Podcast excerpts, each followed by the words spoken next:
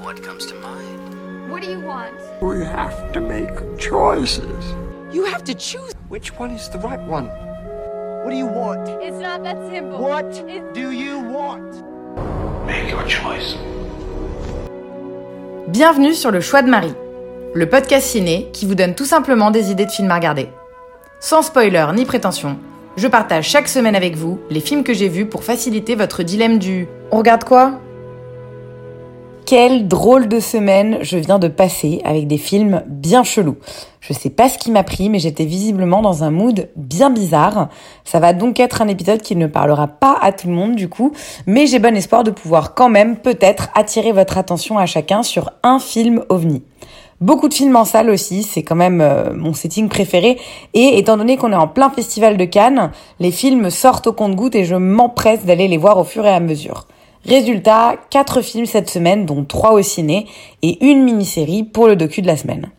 On commence avec un drame musical Annette, ensuite un film de science-fiction Color Out of Space, un thriller biographique Désigné coupable, un thriller horrifique Titane, et enfin la série documentaire Édouard, mon pote de droite. Alors, dimanche après-midi, après l'enregistrement du podcast précédent, j'ai filé au ciné pour voir l'un des films dont on entend le plus parler de cette édition du festival, Annette, le nouveau film de Léo Scarax. C'est un réal que je ne connaissais absolument pas, j'en avais jamais entendu parler avant ce film, et pourtant j'ai l'impression qu'il est quand même assez connu, donc shame on me.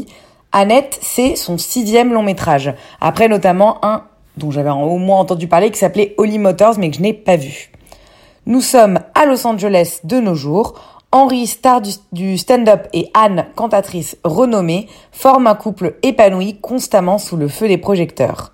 La naissance de leur premier enfant, Annette, une fillette mystérieuse au destin exceptionnel, va bouleverser leur vie. Ce film est en réalité un, un, opéra rock où il n'y a finalement très peu, voire pas de dialogue, tout est chanté, ce qui le rend euh, très audacieux ne serait-ce que par sa forme. Ça peut déstabiliser certains spectateurs, donc comme toujours, je pense qu'il faut accepter le contrat de base si vous allez voir Annette. Ça va chanter à des moments où ça ne devrait normalement pas chanter. Moi, ça ne me dérange pas, mais c'est une expérience qu'on n'a pas l'habitude de voir au cinéma, surtout ce film qui est pas du tout une comédie musicale euh, classique. Résultat, c'est le genre d'œuvre qui divise, forcément, mais une chose est certaine, c'est un film qui est à voir absolument euh, sur grand écran en salle si vous êtes tenté. Sur le plan visuel, en effet, c'est splendide, clairement euh, à la hauteur de ce qu'on pouvait espérer, y compris des scènes dans des scènes euh, qui sont très lyriques où une part de fantastique vient même s'inviter par moment. Ça donne une impression mystique dans laquelle on se, on se plonge pardon volontiers. Niveau musique, j'ai pas accroché tant que ça, je dois avouer. Certains morceaux sont bons et vraiment catchy, je pense notamment à la séquence d'ouverture que j'ai adorée, mais dans l'ensemble, je trouve que les morceaux étaient un peu plats et se ressemblaient beaucoup. C'est le groupe de synth-pop américain Sparks qui s'est chargé de la BO de ce film. Et au niveau de l'histoire alors, bah, le message du film n'est pas des plus originaux, mais j'ai trouvé que la deuxième partie était assez forte en émotion, à partir en fait du moment où le personnage d'Annette pardon prend plus d'importance. En dehors de cela, je trouve que le film peine un peu à rendre accessible son propos tellement l'accent a été mis sur les tentatives de mise en scène créative. On en oublierait presque parfois les personnages et leur trajectoire. Et il faut dire aussi que le personnage d'Henri, qui est vraiment le personnage principal, est un peu odieux, donc assez difficile de s'y attacher. Adam Driver et Marion Cotillard sont à peu près irréprochables, cela dit. Lui, toujours très intense dans sa façon de jouer, ce qui colle très bien à son personnage ici, et elle, douce et élégante. Et surtout, j'étais en joie de voir Simon Helberg décrocher un tel rôle après sa décennie d'Howard Wolowitz dans Big Bang Theory. Il aurait clairement pu rester euh, étiqueté geek de comédie, mais il a su s'en affranchir et brille clairement dans ce film. J'ai pas envie de dire qu'il vole la vedette aux deux têtes d'affiche, mais c'est lui qui porte à lui seul la meilleure euh, scène du film, celle où on fait un récap de sa situation, euh, tout en dirigeant l'orchestre symphonique.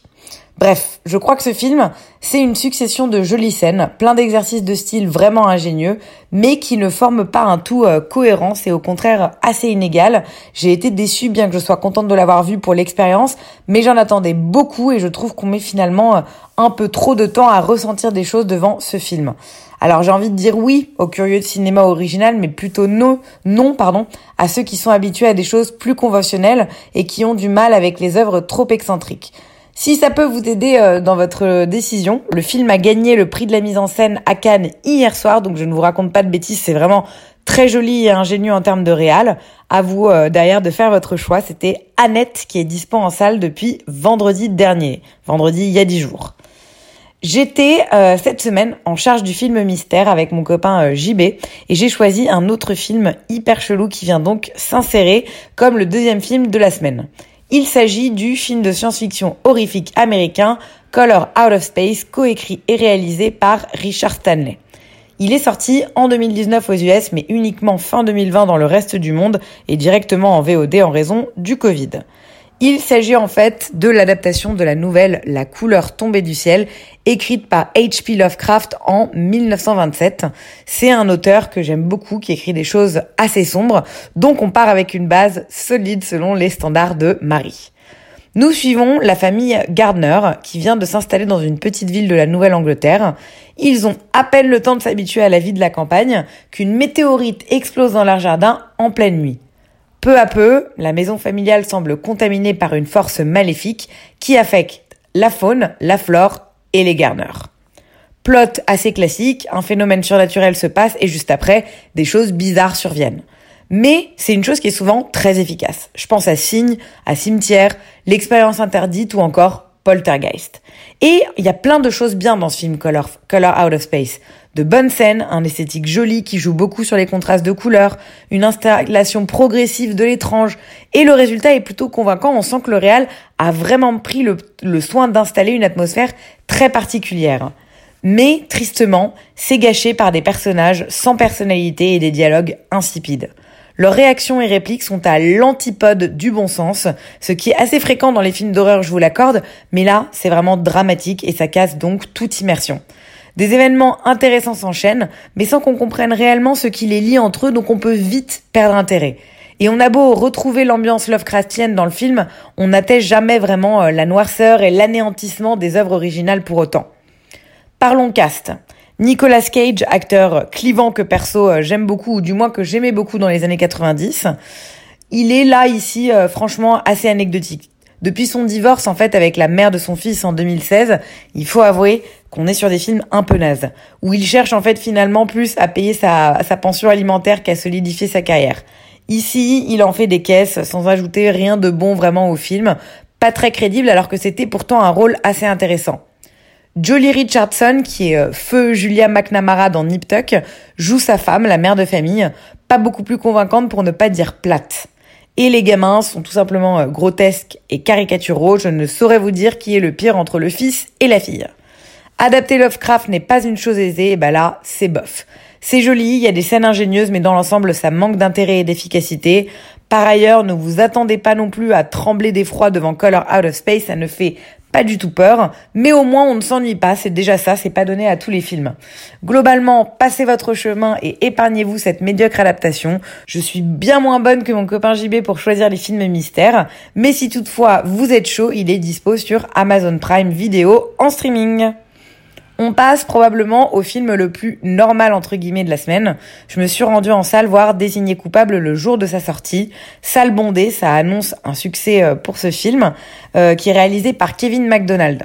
Il s'agit de l'adaptation des mémoires de Mohamed Ould Sahi, un Mauritanien détenu au camp de Guantanamo. Et le film raconte, sans trop de surprise, son histoire, l'incroyable histoire vraie d'un combat pour la survie et les droits d'un homme. Capturé par le gouvernement américain euh, peu de temps après le 11 septembre, Mohamed Slahi est détenu depuis des années à Guantanamo sans jugement ni inculpation. Le film commence lorsqu'il rencontre deux alliés inattendus, les avocates Nancy Hollander et Terry Duncan. Avec ténacité, les deux femmes vont affronter l'implacable système juridique américain au nom d'une justice équitable. Leur but, prouver qu'il n'y a pas assez de preuves pour le maintenir emprisonné, en opposition avec le redoutable procureur militaire Stuart Couch. Grosse claque de film, aidée bien évidemment par une histoire choc et scandaleuse, ce qui de base aide à nous maintenir en haleine. Mais au-delà de ça, le film tombe pas du tout dans les clichés euh, du genre qui ont tendance à être bien manichéens. C'est nuancé, ce qui rend le propos euh, d'autant plus fort et réaliste. Tout est dans le détail et dans la finesse. Sans plonger dans le sentimentalisme niais, il est possible de saisir autour d'un regard, d'un geste ou d'une petite expression tout ce qu'a pu ressentir cet homme. Et il faut dire ce qui est, Tahar Rahim interprète brillamment le détenu, incroyable de justesse dans ce film, et comme souvent en fait. Je suis vraiment euh, contente qu'il commence à s'exporter sérieusement parce qu'on est sur un des très grands noms du cinéma français, je trouve. Il est secondé par d'autres grands talents, Jodie Foster et Shailene Woodley sont en charge des avocates. La première, forcément, euh, a un peu plus de caractère, mais il faut dire que son personnage est aussi un peu plus intéressant. Elle a par ailleurs remporté le Golden Globe du meilleur second rôle féminin pour ce film, et c'est Benedict Cumberbatch qui joue le colonel Stuart Couch et qui a parfaitement saisi tous les enjeux de son personnage hyper intéressant. Il y a aussi autre chose qui m'a marqué dans ce film, c'est la scène de torture. On a souvent, ou en tout cas j'ai souvent une fascination pour les films qui traitent du terrorisme. C'est un sujet qui est tellement d'actualité et qui nous fait peur. Donc il y a un petit plaisir à voir comment ça se passe en interne, derrière, le rideau, comme si ça nous rassurait d'observer les méthodes de travail des forces secrètes. C'est en général plus ou moins bien fait, assez graphique dès qu'il y a de la torture, mais pas forcément euh, très immersif je trouve. On sent que ces scènes, elles sont là pour choquer avant tout. Et c'est le cas ici aussi. C'est une scène clairement malaisante, mais le tour de force, c'est que dans ce film, elle est hyper immersive et on s'y croirait totalement. La mise en scène est parfaite et Kevin McDonald a su jouer impeccablement sur la lumière et le son, à tel point qu'il livre une expérience véritablement sensorielle dans Préjugés coupables. Il faut trouver un petit truc négatif à dire quand même. Non, je trouve que je suis un peu trop enthousiaste là sur, euh, sur ce film. Je dois dire qu'il est un poil trop long.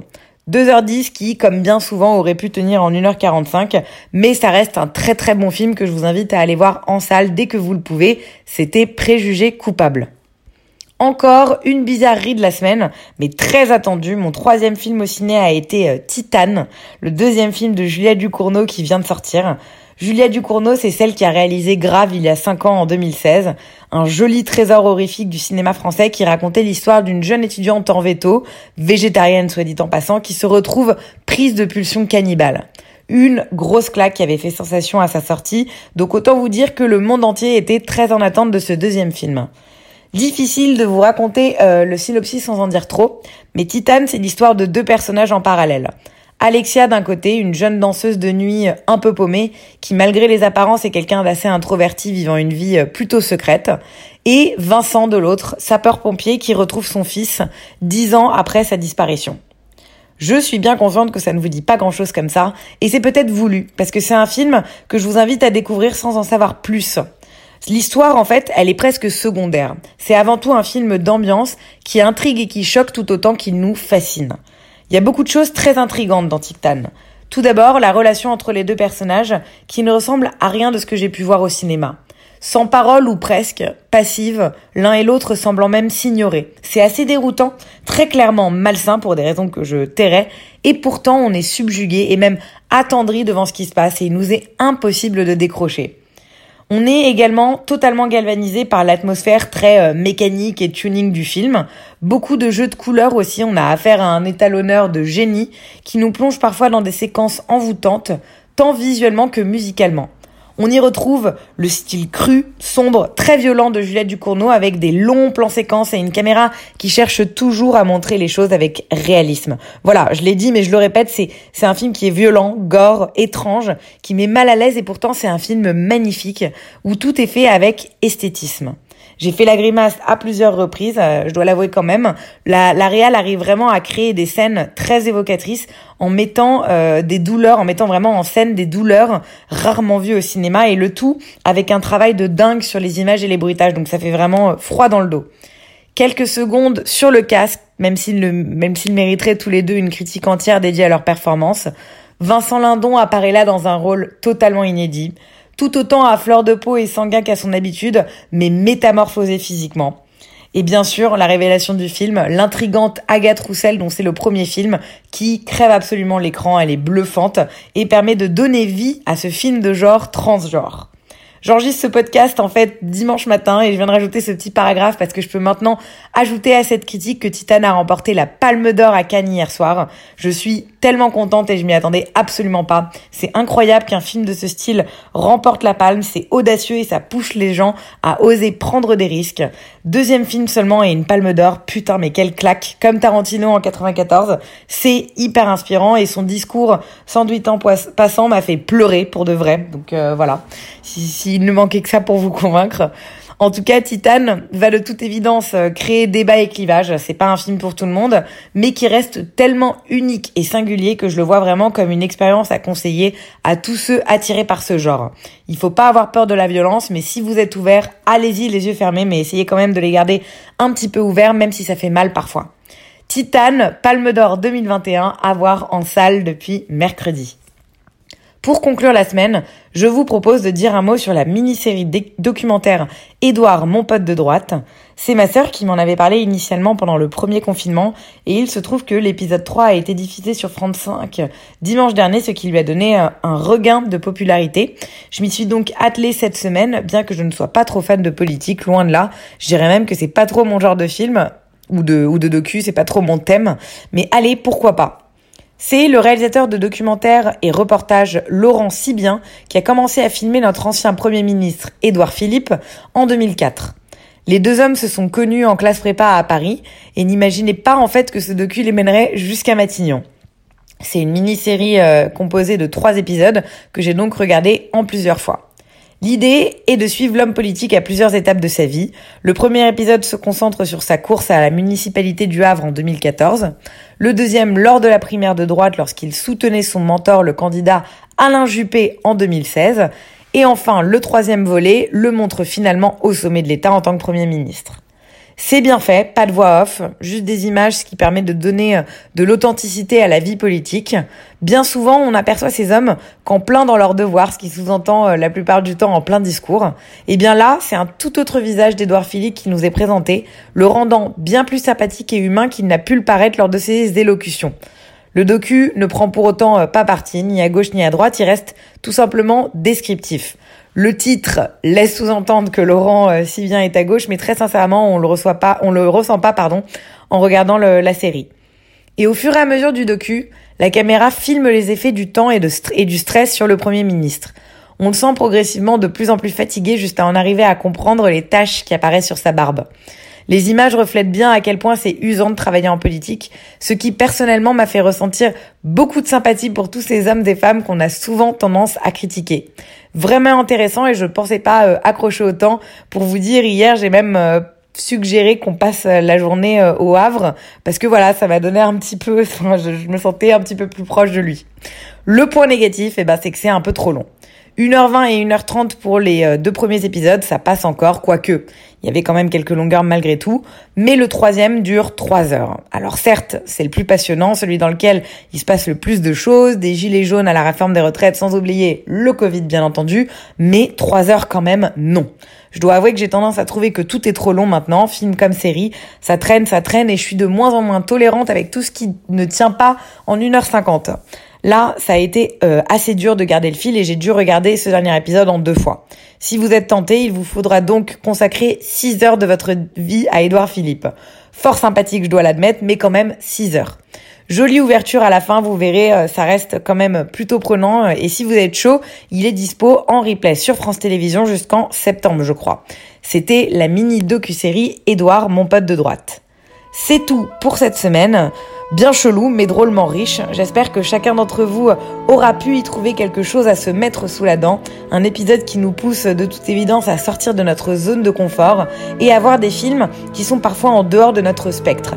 Qui sait, peut-être qu'il y aura une bonne surprise ou peut-être qu'on verra les choses sous un autre prisme, une autre lumière et c'est ça qui est enrichissant, euh, je trouve, dans le cinéma. Alors vive le cinéma et vive l'audace au cinéma. Bonne soirée à tous et à très vite.